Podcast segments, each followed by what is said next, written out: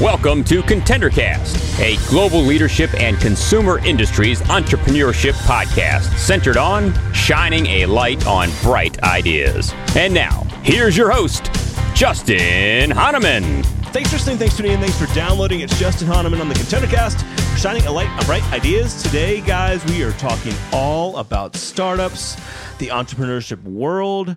We're going to talk about what makes a great startup and what doesn't.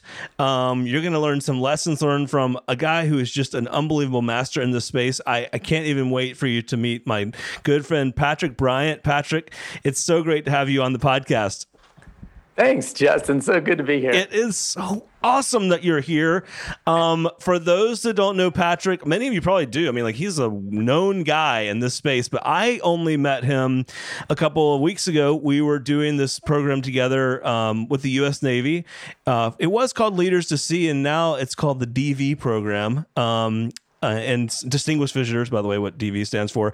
And so we went out on the USS Abraham Lincoln and learned all about the Navy, how leadership works there, how they train their people, and we totally connected. And um, man, I couldn't wait to get with you afterwards and talk about that, and then talk about entrepreneurship. What did you think about that program, though? Oh my gosh, it was the most unbelievable thing. I mean, you know, one of my number one takeaways is how loud it is directly under an aircraft carrier. you mean at night? uh, yeah, and and when you go to sleep uh, in oh a in a bunk where planes are landing a few feet above your head.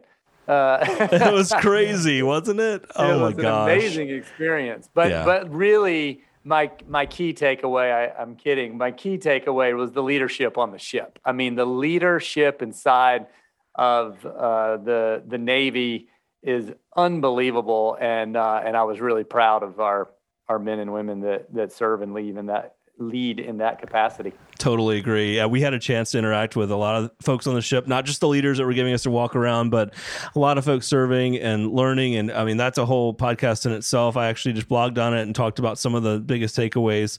Um, and it was fascinating. Even you know, you were going to talk about startups and entrepreneurship, but there's a lot to what we saw there with individuals like having to manage their own brand and uh, and kind of their own capacity of, of being a self starter. And I think some of those people may be going into their own businesses one day.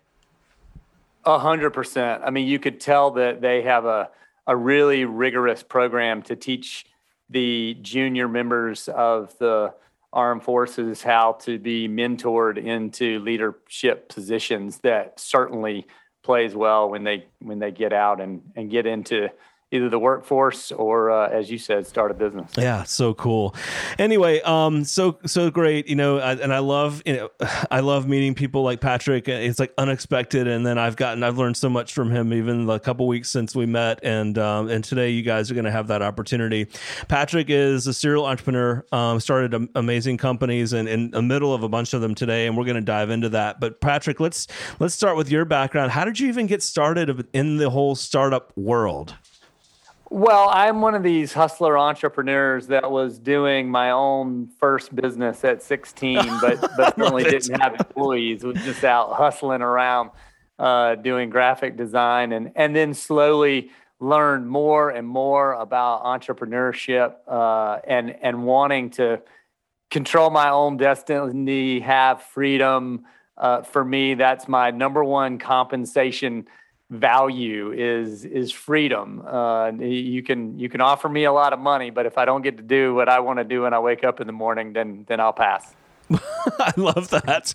So you're doing your own thing since 16. When did it become like the main thing, or was it always the main thing? No, no. I had a, a first job out of college uh, in sales for software, and then shortly thereafter, that that lasted about two and a half years uh, a business partner, or excuse me, not business partner, but a former boss of mine became my business partner.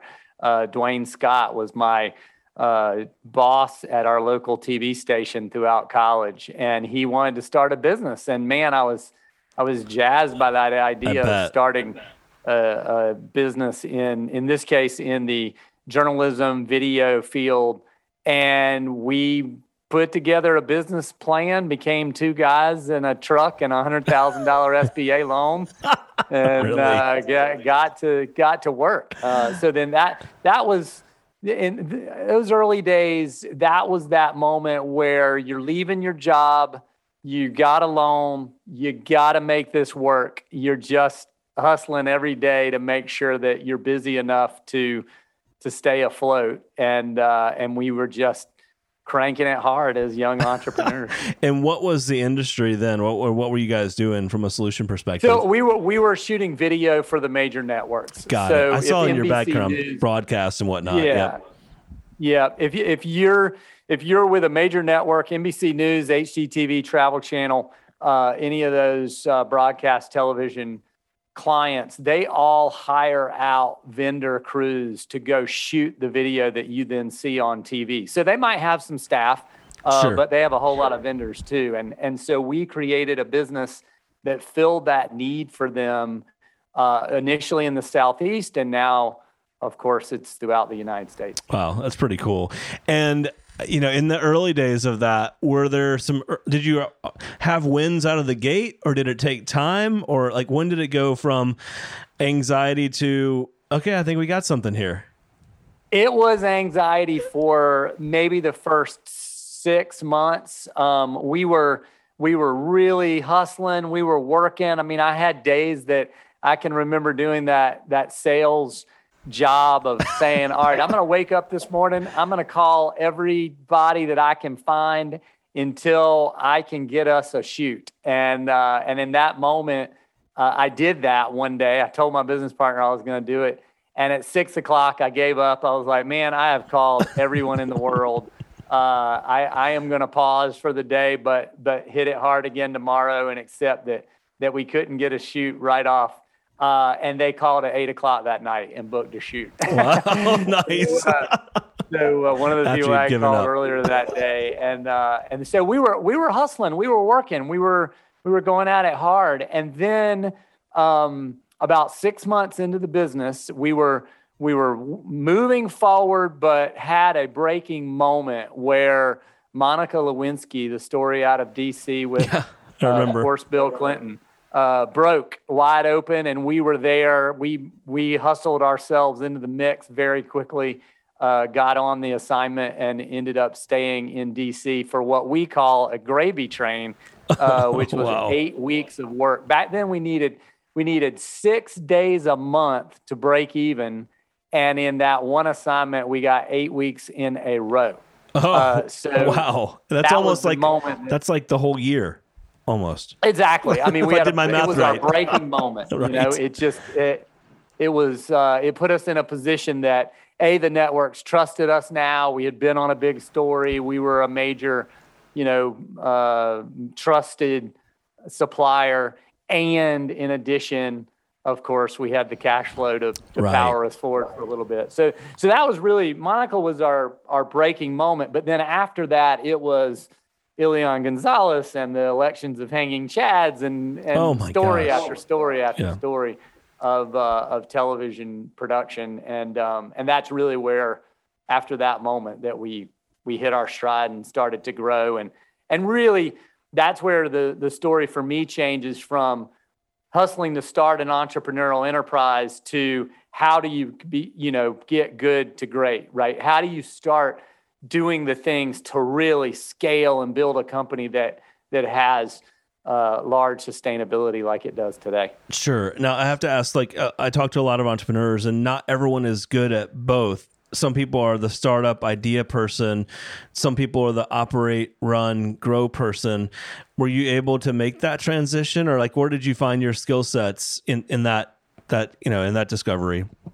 I, I really, I, I was in the beginning. You know, I, I, I love it at zero. I love it uh, when we've got, um, you know, a few employees and we're we're really just feeling figuring business model out. That's where I I thrive. I did run that company for 15 years and and grew it to 10 offices. So I felt like That's I amazing. had, I had taken it, you know, in a pretty good scale moment.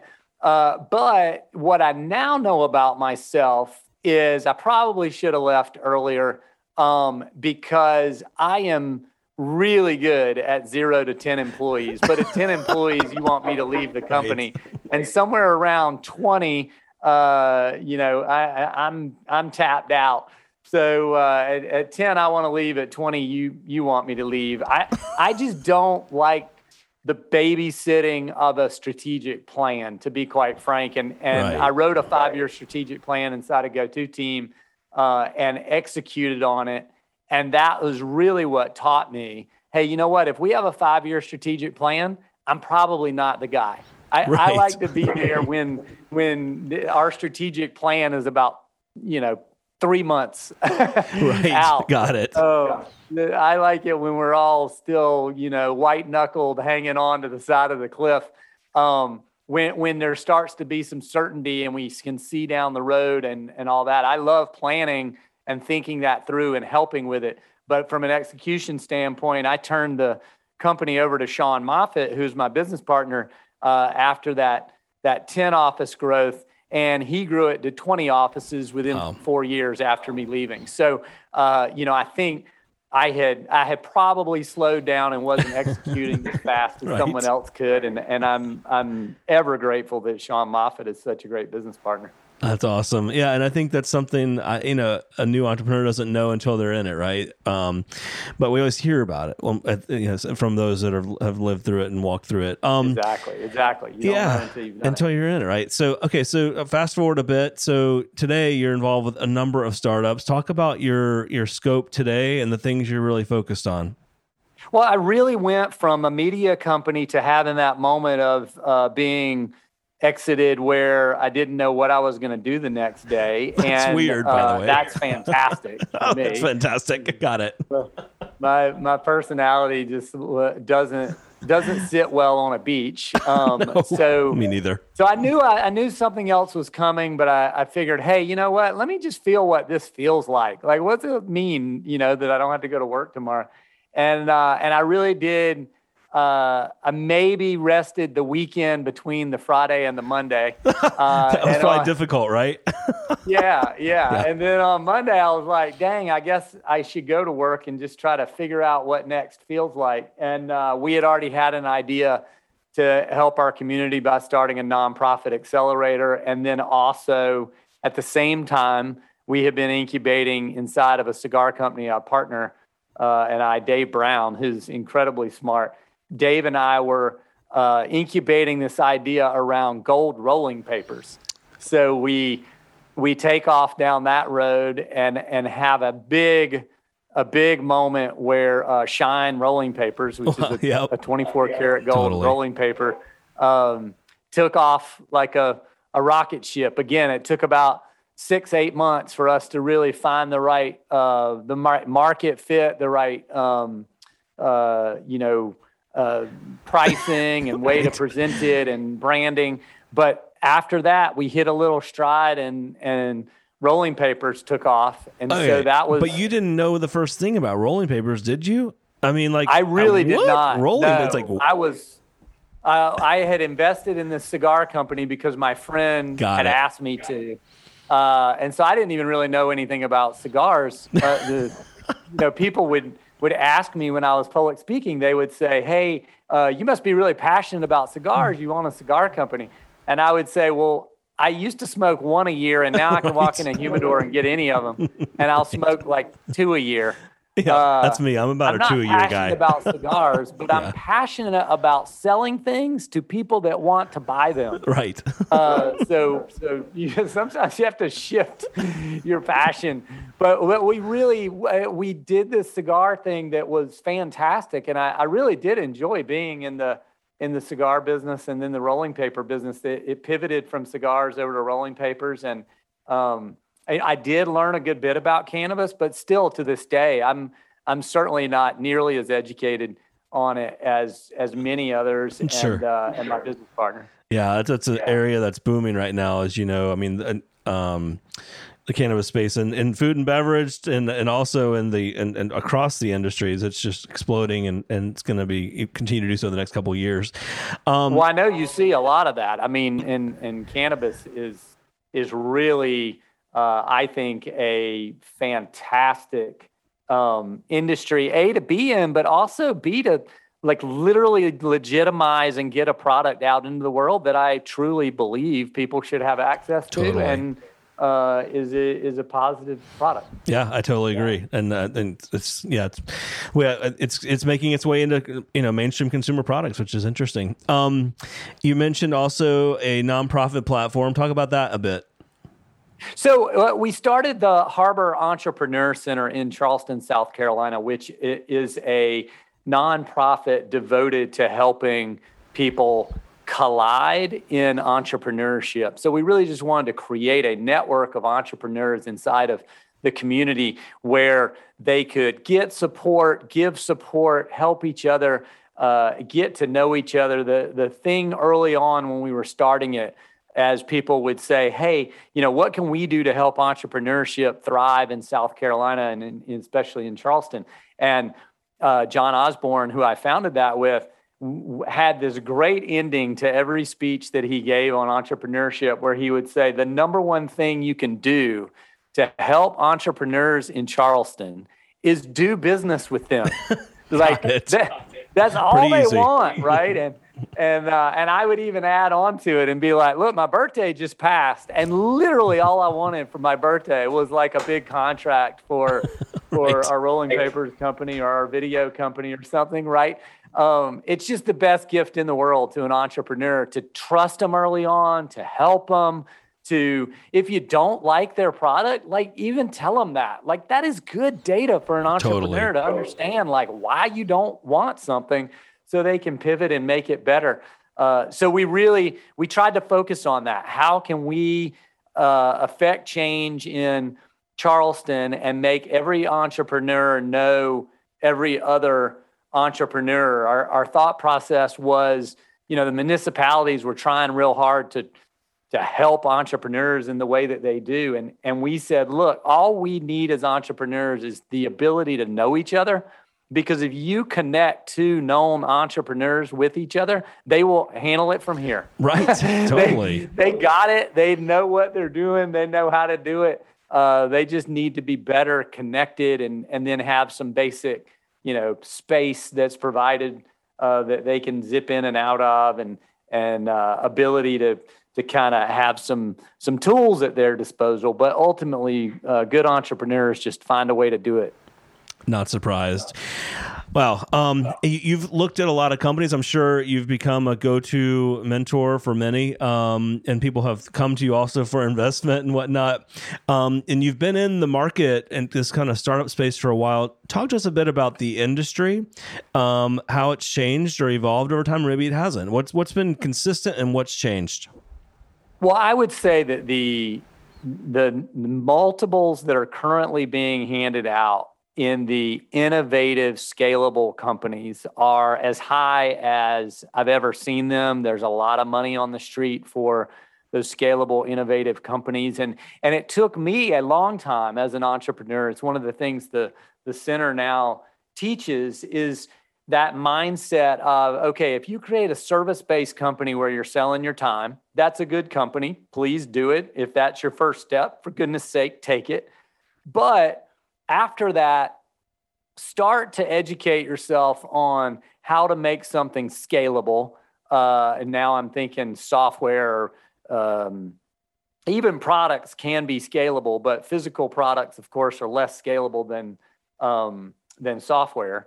And, and and even medical devices are a good a good next step there where okay it's a physical product but it's got a lot of innovation behind it. So it's very difficult for other people to to compete with you because of the the innovation factor so really that's what over my career I've learned and focused on is this idea of how do we create companies that have a level of innovation and scale that they can really sell sell to everyone around the world repeatedly. That to me is the magic sauce.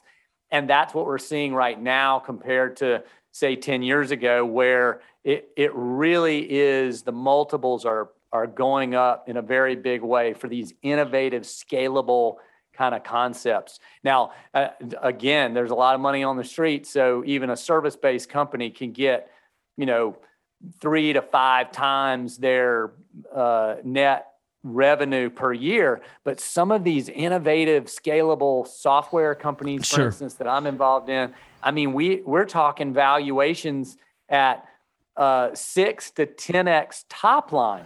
Right. So instead of three to Not five bottom line, net. we're Got it. talking you know, six to ten top line. It changes the game entirely. I mean, it, No it doubt. really uh, makes exit a different yeah process. and and i would say you know in the technology world software as a service um, flexible services and then building recurring revenue streams right i mean that's what's driving that top line growth for some of these startups It's exactly right, Justin. Exactly. um, you've seen a number of great companies i'm sure people have you've been asked to invest in some of them um, and you've probably seen some that you're like whoa not not not going to happen. I, when you when you think about our audience, uh, a lot of entrepreneurs thinking about their pitch, uh, how do they grow their brand, their product, their package, their company, right? Their top line, because many of them probably want to be bought. Like, what Totally. makes what makes a good pitch slash company? Like, what are the things you see that are characteristic of that, and maybe a couple things that make it for not the best uh, company in your mind? Well, the third leg of the stool uh, to innovation and scale is ability to execute. So, by far, the number one thing that I'm looking for uh, is twofold when presented an idea. The first one is I think, am I someone with the ability to execute on this idea? You can bring me the best medical device in the world. Right. And I will say, look, I don't know the first thing about FDA. I have friends that want to go down that pathway. I, I just don't know it. And it's not a space that I am going to be very helpful in. Right. So my ability to execute as a strategic investor is probably not high. Now I've invested in some some medical devices, but that was because of the other side of the coin, which is your ability to execute Got it. right? And if I, uh, I've got a, a medical device that I invested in a few years ago that a friend of mine said, "Hey, I'm not sure. You know, I'm thinking about investing in that too, but I'm not sure what's their valuation." And I literally said, "I don't know." Uh, Ryan Right. Fiorini is heading it up, so I'm in. Like I, I there's certain people that I just trust them to know their business so well, and he's a multi uh, time ring the bell entrepreneur in medical device. He knows how to take it through the process. And when he tells me, hey, this is a good one and, and we got our hands on it, I'm not saying it won't fail. I'm just saying, More man, I'd much rather bet on him than, Sure. than a lot of other folks, right? Makes sense.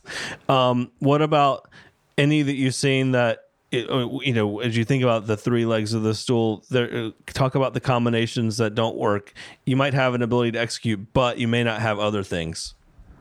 Exactly. I think uh, if there's if there's something about it, it, most of the time I say no because it's just not my space. That's Sure. that's normally the first thing. I just don't understand it. I'm not sure about. I'm not saying you're not brilliant at it. Um, you know, if you if you've got a new a new idea, I'm not saying don't move forward. And I even tell people that constantly. I'm like, hey, look, I have to tell you, I don't know this space. I don't have the time or energy to learn it to make this investment. Um, and but that is not in any way indicative of what I think about this technology. You should keep moving forward. On the other hand, I have said, I know a lot about this space. Right. And this is something that I really feel passionately about. Uh, you're going to have a tough time finding scale and innovation in this moment. And I'm not saying that you shouldn't move forward. I'm just saying it's going to be a longer uh, fight than than what I'm interested in in jumping in at this moment. And and I'd also add, you know, there's these times where I've seen deals. People will bring me something, let's say in the video space, which I know really, really well, both Sure. software video and and you know, obviously professional services video. And and they will bring me something around that. And I will look at it and literally say, look, I think you're going up the waterfall side of this mountain. Um, Right. It's going to be a tough climb. Uh, I'm not saying you won't make it. You might be the best waterfall climber I've ever met, um, but it's going to be hard. And I can think of a lot of ways to go around the backside of the mountain and, and take the easy path. Um, ca- you know, is that something that you're even open to? And good leaders will say, yeah, okay, tell me, tell me what you're thinking tell me what you're missing tell sure. me what it is and that helps me show, know that oh this is someone that wants to work and learn and and be men- mentored. And then on the other hand i have people go you know no we just we believe in this technology and and we're going to plow forward with this thing. Um, and and it, and that's fine. Like i you're you're welcome to to work and go for any idea you want, exactly. you know? you're the entrepreneur that's right. Um, you, you've got a number of different balls in the air. Uh, we've only talked about a couple of them. How do you manage your time and or decide I've got enough, you know, I don't need more or, or I could take on more? How, how do you personally manage that?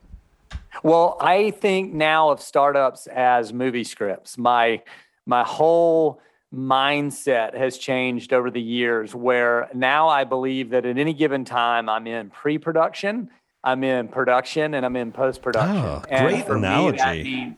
Means, right, right. Uh, Pre production to me means I'm learning, I'm looking at it, I'm paying attention. Maybe we've started to do some homework and investigate slash put together a deal agreement, any of those things.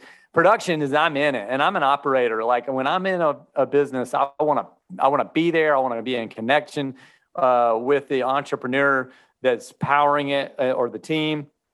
I want to either play a mentor role or a um, a physical, actual, you know, operator role. And and in those ways, I'm I, I feel like I can only do one of those at a time, and I I got to turn my focus and I got to work on it. And it might only be a six month to a two year engagement. Uh, but that's I, I need a goal and a focus and know that I'm going to bring that to the table.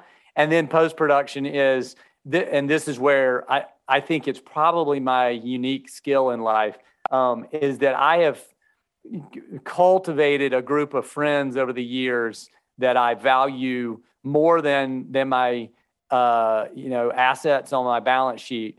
That is, I like to turn that over to someone else who wants to go run that business and and really focus on it. And then in that way i can i can serve on the board. I can be a participant and a, a fair reasonable partner which is i always want to be um, you know ethical and and keep the keep the train on the rails uh, but at the same time give that entrepreneur the full autonomy to go run like crazy on that business and and in many of my deals uh, the entrepreneur always well every one of my deals the entrepreneur that's running the business has equity Sometimes the deal is Got different it. depending on what stage they came into the business or where the business was. But uh, every time they have some sort of equity where they got skin in the game and they want to go build this thing as badly as I do. Love that, and I love that mental model. That's really great. Um, the pre pre in production and post production. Um, that's really really cool. It's nice to have some structure. Uh, I always love to ask our guests uh, for two or three pieces of advice. You've offered so much already, but uh, I want to ask you to to pile on um, when you've got early stage um, consumer product, especially uh, entrepreneurs listening to our podcast. They're just getting off the ground. Some of them have d- gotten Kickstarter funding. Some of them have venture funding. Some of them have, are funding themselves as they're just getting started. Though, what are two or three pieces of advice that you'd offer to them as they're kind of in those first couple months, couple years, even? Well, I'll go in the same direction of sales with all of them uh, because I think for me that was my number one uh, growth model that's allowed me to to help power things forward. But it's really three different pieces of advice, which is the, the first piece of advice is sell something to someone. and, and, I just beg entrepreneurs to do that. basic. because there are so many entrepreneurs that say, I'm not ready yet. I don't have my minimum viable product together. I don't think I can sell this. Uh, and, and what I always say is, I don't care if you're baking cookies you cannot give the cookies to your grandma and expect her to give you good advice in return of what the cookies are. The only valid data is when you sold that cookie to a person. Because once you, let's say you had a, a, a, cookie that you sold to a person for the one cookie, $15. Sure. Man, sure. That is going to be some valid feedback because that person is going to eat that cookie and think this is worth $15, keep going, or this is not and they're going to be honest and they're going to tell you the truth. So I'm not saying always sell cookies for $15, but always sell your product to someone who is in your market for a cost that you believe is the right value for the thing. Uh, so sell something to someone. Then number two uh, is uh, really something we say a lot around here, which is you need to sell the ghost. Which is, I have entrepreneurs say, I'm not ready to sell yet. And I say, Well, could you be ready in 30 days? Can you right, guarantee if you got an order? that you're, if I give you an order, you could deliver in 30 days?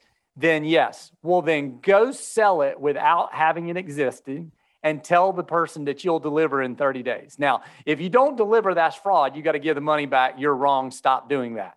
But if you can get them to place an order, you already know you can go fill it. Now go fill the order and bring it back. And I just described what Bill Gates did to Microsoft, I mean, to create Microsoft to IBM, right? So uh, selling the ghost is a fantastic uh, tool. And then the, the final little piece of nugget that I'll, I'll stay down that same channel is the best way to make money is to make somebody else a lot more money. So I just said, you know, sell that cookie for $15. Well, that's only applicable in my mind if that person that you're selling the cookie to gets to now go sell it for 30, right? And if that is is true and reasonable, then you're going to have a super fan in who you sold that product to and they're going to become your sales force. So for us, we're always looking for all right, what are the sales channels that we can take with this particular product or service to say, okay, we're going to make a good amount of money uh, if we sell direct to the consumer. But who else can we sell to and devise our model in such a way that that person is going to go make a lot more money with our product? Sure. Because especially when you're starting out, you need those kind of friends in the world and it is easy to get those friends when you are making them a lot of money. No doubt. Man we gotta have you back. This is like this is too good. I can't even wait You're to fantastic. the next conversation, man. This is so great. Um, I I know everyone's like, don't cut it off, but uh, yeah, I'm going to because we're gonna do a part two. Um, so we'll consider this part one, man. This has been so great. I um, love it. So before we go today, though, share with our audience how they can connect with you, learn about some of your businesses, and so forth.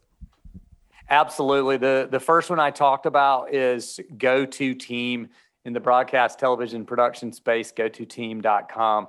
Uh, and then Shine Rolling Papers, which is 24 karat gold rolling papers.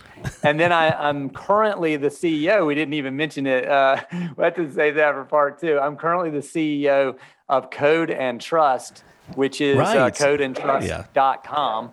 Uh, and, and so Code and Trust does software development for entrepreneurs. So everything I just talked about, that's all we do is help entrepreneurs build their first minimum viable product. Uh, and so that's that's why we're so passionate about it. And uh, so you can you can hit me on codeandtrust.com. Uh, of course, I'm Patrick Bryant on on LinkedIn. Uh, but uh, but codeandtrust.com is the easiest place to find all my data. I love it, man. I, thank you so much for being here today, uh, for the amazing advice. And yes, we're going to schedule a part two. I know I'm going to take another half hour of your time, and um, and look forward to having you back on. Man, I cannot wait. It's so much fun, and uh, and I'm just thrilled that the uh, the Navy uh, I know. Embark program allowed the two of us to connect. Totally, man. It's so cool how stuff like that happens. I love it. Thanks for being here. Thank you. The Contender Cast is sponsored by Henderson Shapiro Peck and powered by Contender Brands. You can download additional ContenderCast episodes directly via Apple Podcasts, Google Podcasts, Amazon Music, Spotify, iHeartMedia, YouTube, and other preferred podcast platforms. If you would like to be a guest on the ContenderCast, connect with us at contendercast.com. This is Brian Benson reminding you that every winner started as a contender.